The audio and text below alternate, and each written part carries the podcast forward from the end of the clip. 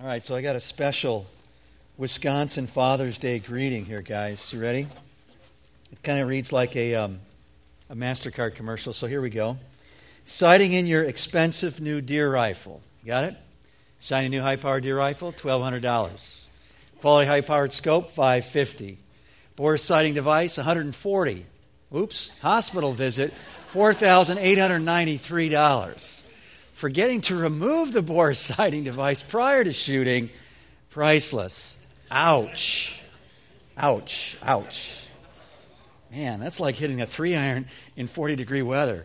Youch. Okay. Happy Father's Day, guys. So, where we are today is we're going to start talking about the home.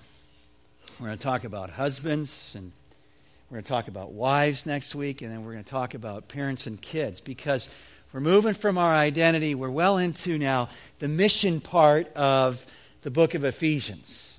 And we're walking this thing out now, our identity in Christ, in our relationships in the home. And, and so today, we're going to look at the husband's relationship to his wife. It's no surprise if you hear me say marriage is under attack. And there's just a bunch of people who think it's an old idea, chuck it.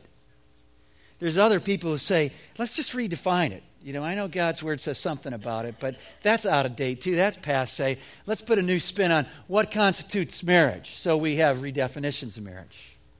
And then you have this reality that no longer do we see prevalent in our day two people committing themselves till death do us part. That, that's like an old fashioned formality. We don't do that anymore. We fall into love, and when we fall in, out of love, then we just look for new love. And, and so, all around us, marriage is under attack.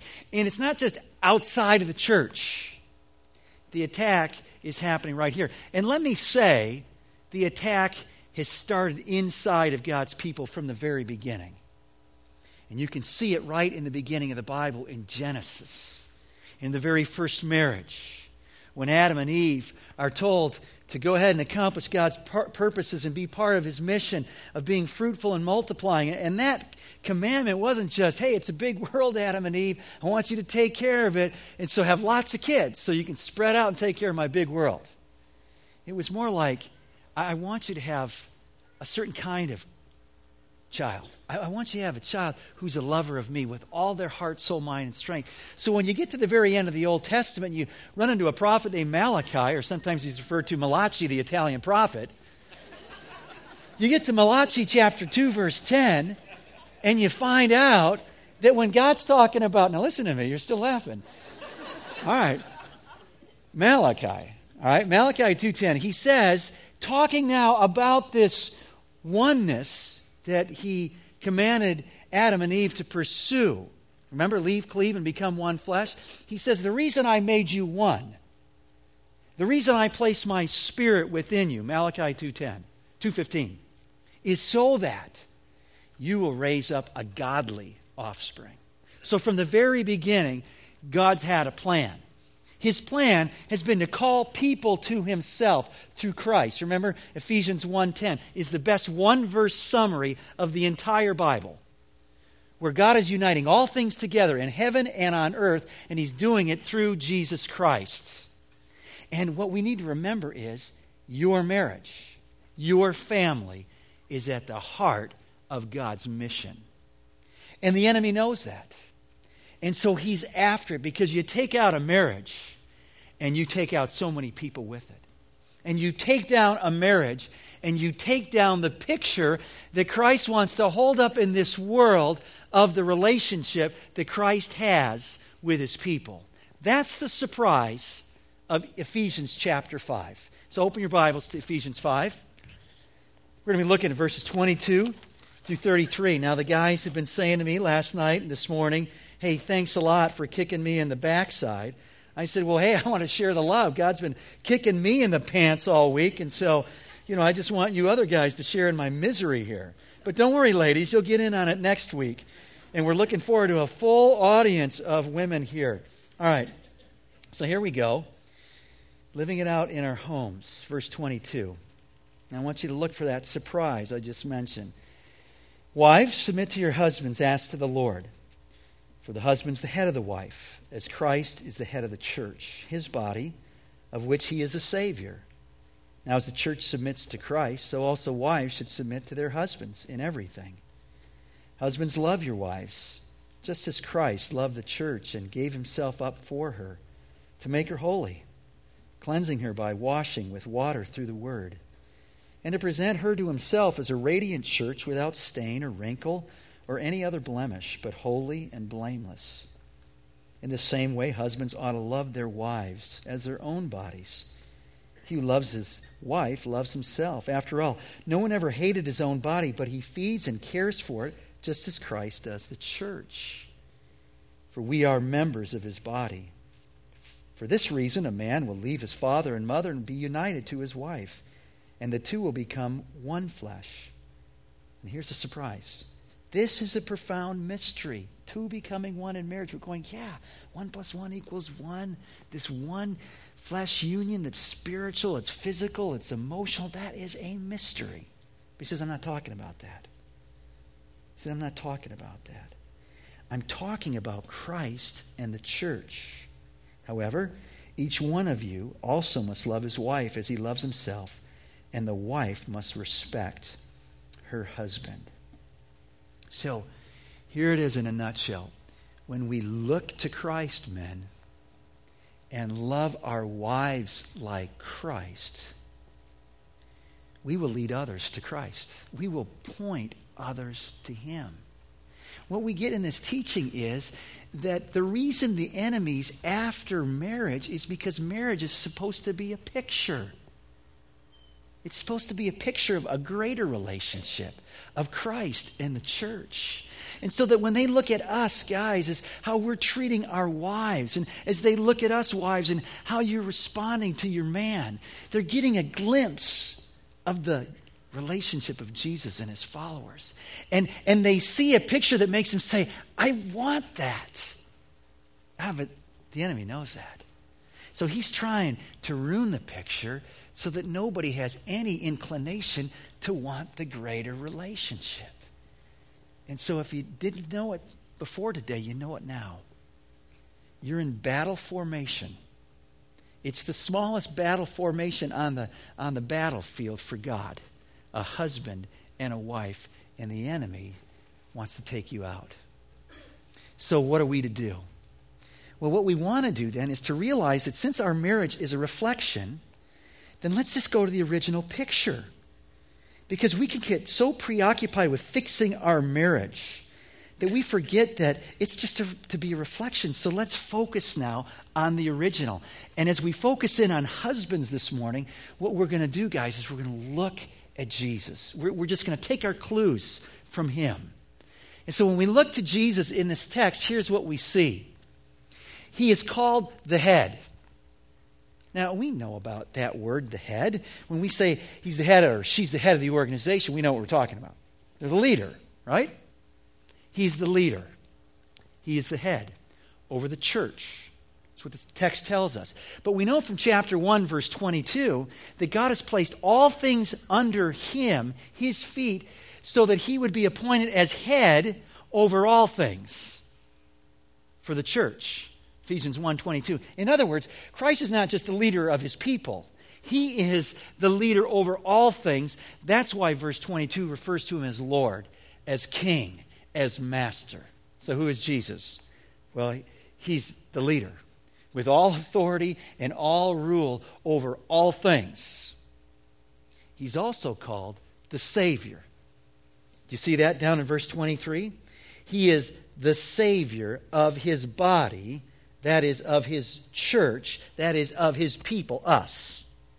So that's what we see when we look to Christ. He's a leader who is our Savior. And when we put the two together and go down to verse 25, we all, all of a sudden understand what kind of a leader he is. He's a loving leader, he's a servant leader, and his servant leadership is epitomized through his sacrifice. When the scripture says in verse 25, he gave himself up for the church, it's not in a figure of speech, an expression, it's history. He died for you and for me. And verse 26 tells us why. Look down at verse 26. Why did he do this? He did it to make her, the church, us, holy. That word holy means set apart for his purposes, for the mission. It speaks to the blemishes and wrinkles and the sin in our life that needs cleaning up and cleansing and purifying and forgiveness. He did this. And he did this to bring us into a relationship. That's what verse 27 is talking about. You have the picture here of a wedding. You've been to them, I've been to them. And, and you have the father of the bride walking the bride down, right? And he's going to give her away. He's going to present her to now the groom, her new husband. Here the picture is Christ in verse 27 is presenting her, us, the church, to who? To himself. And he's going to do that when he comes back again, not as Savior, but as King and Judge. He's going to present us back to himself as his bride. That's why Jesus says there's no marriage in heaven. Matthew 22. First time you read that, you go, What? No marriage in heaven. Man, I, I really like being married, Lord. Why don't I get to like being married in heaven? It's because we are married in heaven.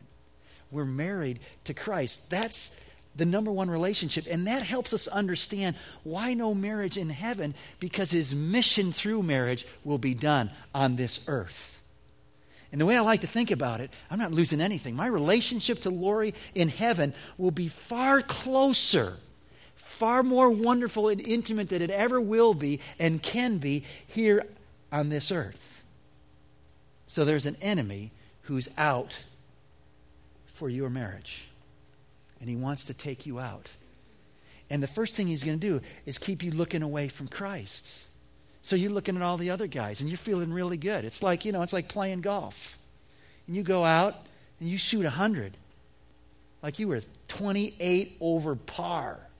And you're not playing Oakmont. I mean, it, it, it, it's really bad, but you're feeling great because you had a low score and you forced them. The other three guys were over 110. Par is 72.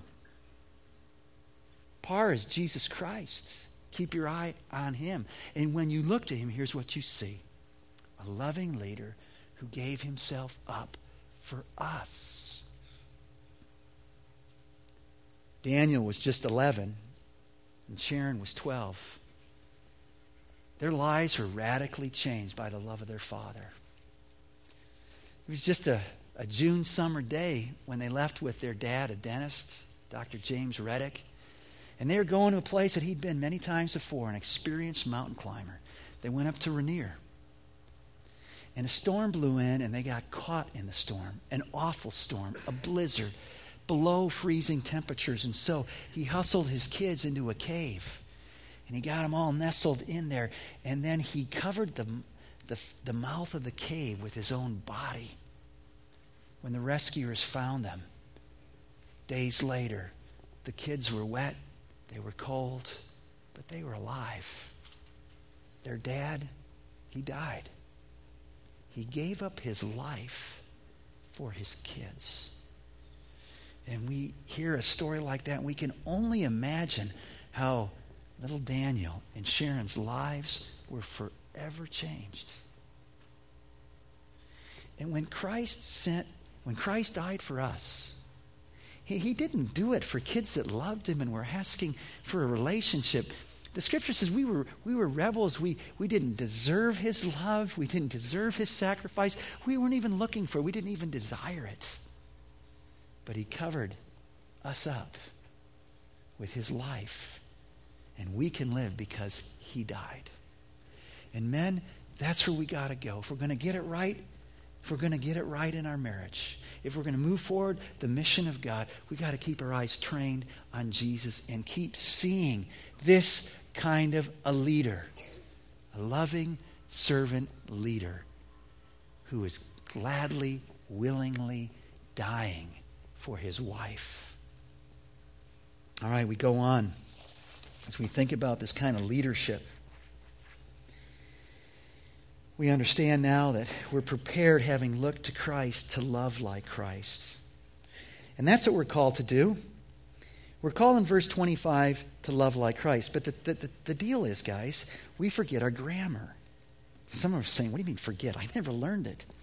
All right, grammar indicatives, imperatives. Indicative is a statement of fact, imperative is a statement of command. We've switched the two as we read the text. We think the command is exercise your leadership. Oh, yeah, that's right. I need to do that. I need to exercise my lead. I'm, I'm the man here. I got to exercise my leadership. No, that's the indicative. That's the statement of fact. You are the leader. God already knows that. It's a settled question. The question is, what kind of a leader are you going to be? The command is love your wife as Christ loves the church. That's what you want to keep your eye on the ball. That's the ball you want to watch. The command. The command. You are the leader. What kind of a leader are you going to be? And when you understand leadership as the way it's been exemplified in Christ, you understand this, and I understand this that my leadership ought to grace and be an advantage to my wife, not to me. Let me say it again. My leadership in my marriage is to be advantageous for Lori, not for me.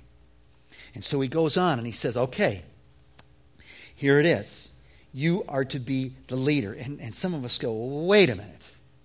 What's this thing about leadership? Because I thought right back in verse 21, the third sign of a spirit filled person is that we have a submissiveness and we submit to one another out of reverence for Christ. And in the church, that is exactly right. We submit to one another because the fact that you are the leader in your marriage does not mean anything about you're more qualified. We're not. We're not better. We're not smarter. We're not necessarily superior in any way, nor is a wife incapable or inferior. It has nothing to do with that. It has to do with this that you and I are created equal with our spouses joint heirs of Jesus Christ, on the same level ground before the cross. But God is calling us to a position of leadership in the home. Just like God has got order in His universe, He says, Look, I'm the creator, and you're the creatures, and you're to submit to me. I'm the king. And when it all gets right, uh, Ephesians 1:10 says, "All things in heaven and on earth will be right and brought together under Christ's rule." We also know from the Genesis account that man created and woman created in the image of God was to rule over, to have authority over God's creation. Why? For its good, for creation's good, that we would take care of it. We know in Romans 13 that God appoints up the authorities in government for our good, and we are to submit to them as long as their leadership doesn't conflict with God's. We're going to read now in the text in the following weeks. Not only are the wives called to submit and yield in love to their husbands, but children are to submit to their parents by obeying them and honoring them. We go on in chapter 6, verses 5 through 9, and we find out now it starts working out in our work relationships. The passage on slaves and masters. And this is how it works out. And so, as we wrestle with this whole idea of what's going on here, what's going on here is when you've been called to lead, the trajectory of your leadership is not ascending, it's not climbing, it's descending into a life of servanthood. Okay? And so, what we're being called to do is we're being called to die. The call to love is a call to die. He loved the church, and what did Jesus do to show that he loved the church? He died for the church. You love your wife, you're called to die for your wife. But let me say, it's not the channel, it's not the 10 o'clock news stuff that we're talking about.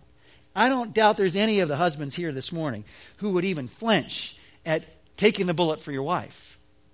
The problem with that is most of us won't ever be called to do that. But if you were, I believe you'd do it. The call here, though, is a little less glamorous. It's an everyday call to place your wife's life and her care and her interests before your own. And it's really practical. So when you're dragging in tomorrow at the end of a long Monday and you're tired and you don't have anything left, I, want to say, especially to you young dads, you better get ready. Buddy, you better get ready because your wife that young mother, she needs you big time. Your day's just starting. You got to show up and help. And dying for your wife looks like maybe grabbing the kids. Maybe it means changing a stinky diaper. Maybe it means rolling up your sleeves and helping out getting dinner ready. It's really practical. It, it, has to do with your TV viewing habits and the ESPN channel and the internet and the remote control. Yeah, that too. Your schedule, your workout routine, your career path, all the things that are near and dear to you, all the things that you prefer. And all of a sudden, because you love your wife, you're willing to die for your wife. And it's an act of your will where you purposefully commit to seek her welfare before your own. And there's nothing like marriage to reveal selfishness, right, guys? And there's nothing like kids, as Wade said, that'll magnify it even more. I knew I was selfish when I got married. I grew, grew to know my selfishness even more as we had children. Okay, so here's the guy, another hunting rifle story. He buys a new hunting rifle.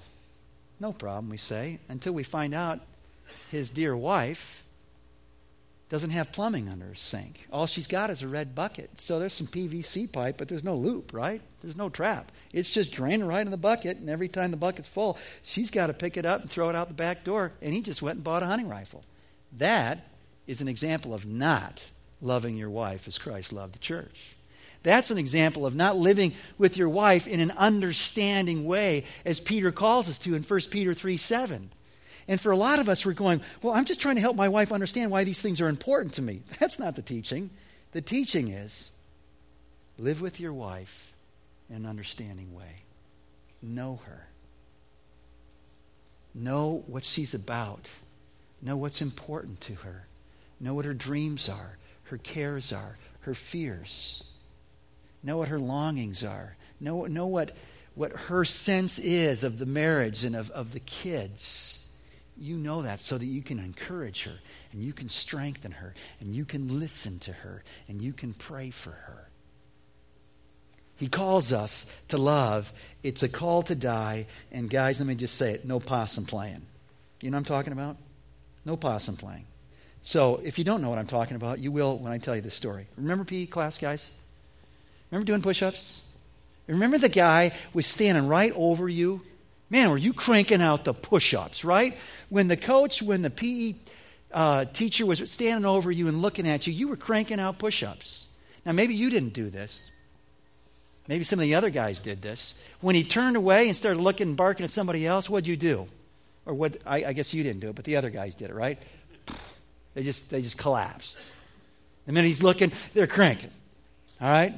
So so th- this isn't about just doing it when she's looking. And it's not even just about doing it, it's about being it. It's about the attitude of your heart. Where your greatest desire is to lavish your wife with your love, with your life, with your energy, with your care, with your compassion. No possum playing allowed. And when that happens, he says this kind of love has a way of transforming people. In verse 26, we read that the, the, the love of Christ transforms us and it makes us holy. And he does it through the washing of the water of the Word. And you're to be a man of the Word, a man of integrity that's being filled by God's Word and whose words are speaking, as it were, the very words of God. 1 Peter 4 11. And your life lived out is doing what Christ's Word did to you. Christ's Word gives life. Christ's word builds up. And, and your words and your love are to transform your wife to be more like Christ. We understand that this sanctifying effect is, is, a, is kind of a fancy 25 cent theological word. This setting apart, making someone more like Christ, isn't something just that a husband does, because 1 Corinthians 6.14 says, well, wives do the same thing to their husbands. In fact, parents can do that for their kids. The way we live our life can be transformational. And so the question, guys, today is, is your wife becoming more like Christ because of you or in spite of you? It's a call to die. And he says it's to transform your wife's life. And he says it's the kind of thing that should be as natural as loving your own body. Who hates their own body? Of course we don't. We take care of it, we feed it, we clothe it, we wash it. Feeding and caring speaks to taking care of our wife's physical and emotional needs. We're so much better, guys, aren't we, at the physical stuff than we are the emotional? The emotional requires a whole lot of attention and concentration and listening and putting aside our agenda to engage with our bride. And so that sets up the two temptations, the two dangers. On the one hand, it's to disconnect, it's to withdraw from your wife. And there's this unusual thing that's going on in our day it's this complete paradox. I see it all the time. You're here, your husband, and you are just a successful type A, hard driving man in the workplace. And you get home and you got nothing left. You don't even want to have anything left.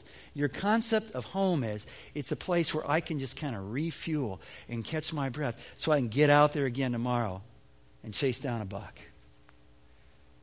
And you withdraw and you're passive and you disengage. You may be in the house but you're, you've checked out. Your kids know you've checked out. You're there, but you're not there. It's the first sin that's recorded in the Bible. And when we see the implications of what happened when Adam sat by, crossed his arms, I imagine, leaning on the tree, listening to the conversation that the serpent, the enemy, is having with Eve, he doesn't say a word because he was a passive wimp. And it all went sour. And it's going to go sour in your marriage. And it's going to go sour with your kids, especially your sons, who will follow in your steps. And most of you who have that kind of proclivity, that's precisely what you can say has happened to you. You're, doing it just like your dad did it. Don't disconnect. The other side is, is just as bad. The separation here comes from domination, from a harsh, dictatorial, demeaning, unloving, unmerciful leadership. Why do you do it? Well, because you're insecure. Why do you do it? Because it works. You intimidate people to live their lives in such a way that you like how you've got control of your little world. Meaning, uh, the result, though, is nobody wants to be around you. Nobody is drawn to that kind of love. You've pushed them all away. And at the end of the day, whether you disconnect or whether you dominate, what's going to happen when the kids leave, guys, is this. And I've heard it from so many couples. The kids left the house, and we have nothing in common anymore. It's like the only thing we share is the same address. Yeah, we've got the same batch of kids, but that's it. And those are two great dangers to avoid disconnecting, dominating. What is the clear path? It's the path of Christ. To be a loving servant leader who every day, in all kinds of way, we're giving our lives up for our, for our wives. There's no loopholes. Wouldn't it be nice, guys, if it said this? Look, husbands, love your wives as Christ loved the church, if and only when she submits to you as the church does to Christ. Oh, that'd be a nice loophole. And ladies, next week, wouldn't it be great if we could say, and, and wives, you don't have to submit to your husbands and everything unless he loves you like Christ loves the church. And you know, we can't do that anyway, so phew, you're off the hook. Man, I would love it if that was the teaching in Ephesians 5, but it's not. And the reason it's not is because we're reflecting. We're reflecting the greater love, the love of God, the love of Christ that is not conditional. So, no loopholes. So, I look out and I see some young women here today, and I say, What are you looking for in a man? You want someone who's going to make a lot of money? Don't go there. Don't go there. Look for someone who's looking at Jesus. Look for someone who loves like Jesus. That's the kind of man. Listen, there are all kinds of women all over the world married to rich men, and, and they're in castles, and they got everything they want, or so they thought. they don't have happiness. They don't have what they need. You need a man who looks to Christ and loves like Christ. Young man, what kind of a husband do you want to be? This text just lays it out. Wives, what kind of husband are you praying your man to become? This is it. A man who's looking to Jesus and loving like Jesus. Church, what are we praying for the marriages in this church? They're under attack. We're praying that the men of this church who are husbands would be loving leaders who grace their family's life, starting with their wives. And as they do that, that they see this reciprocal thing happening where their wives are being drawn close to them through their love, and a watching world is going, What's going on with this couple?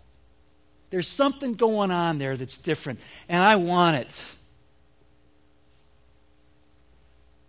And, and that, that's, the, that's the cool thing, guys right before the enemy would like to beat you down into uh, feeling bad, feeling like you're a lousy husband and dad. Like, gee, I'm glad I went to Door Creek today. I just got beat up. I want you to just think about this. This is the cool opportunity that we have. That we can love like Christ and, and see fullness in, in the relationships that are most dear to us things that are broke starting to get fixed because Christ's love is working. And, and then we all of a sudden get, get excited about the opportunity that how I treat my wife has eternal, eternal ramification in somebody else's life. That, that actually how I, husband, Lori, could make a difference eternally in somebody else's life. Wow. God, you've given me that opportunity. Man, I want to show up this week. I want to show up for the rest of my life. And I, I look out, some of you, I know you're just getting married. And I say, what a great thing to remember as you get married. But the bottom line is, guys, we can't do this. But let me say this God has not called us to do something that He hasn't equipped us to do. We can't do it. Our, our own equipment, our, we, we just can't love like that. And that's the beauty of going through a book verse by verse because we've just been through what? 518 through 21. And what did 18 through 21 tell us? Every day, guys, we need the Spirit's fullness. And when we have the Spirit's fullness, we have the Spirit of who? Of Christ. And the first fruit of the Spirit is what? Love. And so I've got Christ, His Spirit in me. And so I can love Lori like this. Am I going to get it right all the time? Absolutely not. But I can't say today, I can't do this. Because I can do this, not in my own strength, but in the power and the fullness of His Spirit. And so, together, let's be a people, especially the husbands, that are looking to Christ, that we might love like Christ and lead others to Him. Let's pray.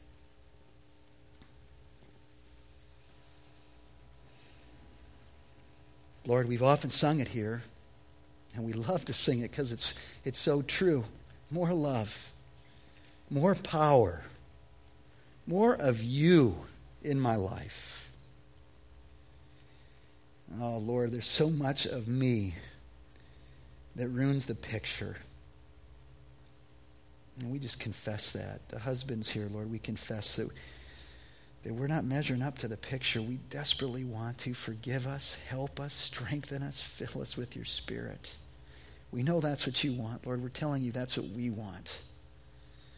We want people to get it as they look at us. We, we want, at the end of the day, when our wife and our kids and our grandkids circle around a plot of ground, that they would praise you.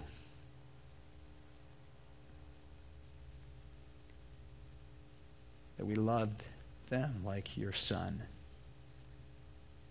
Help us to do that, we pray. Amen.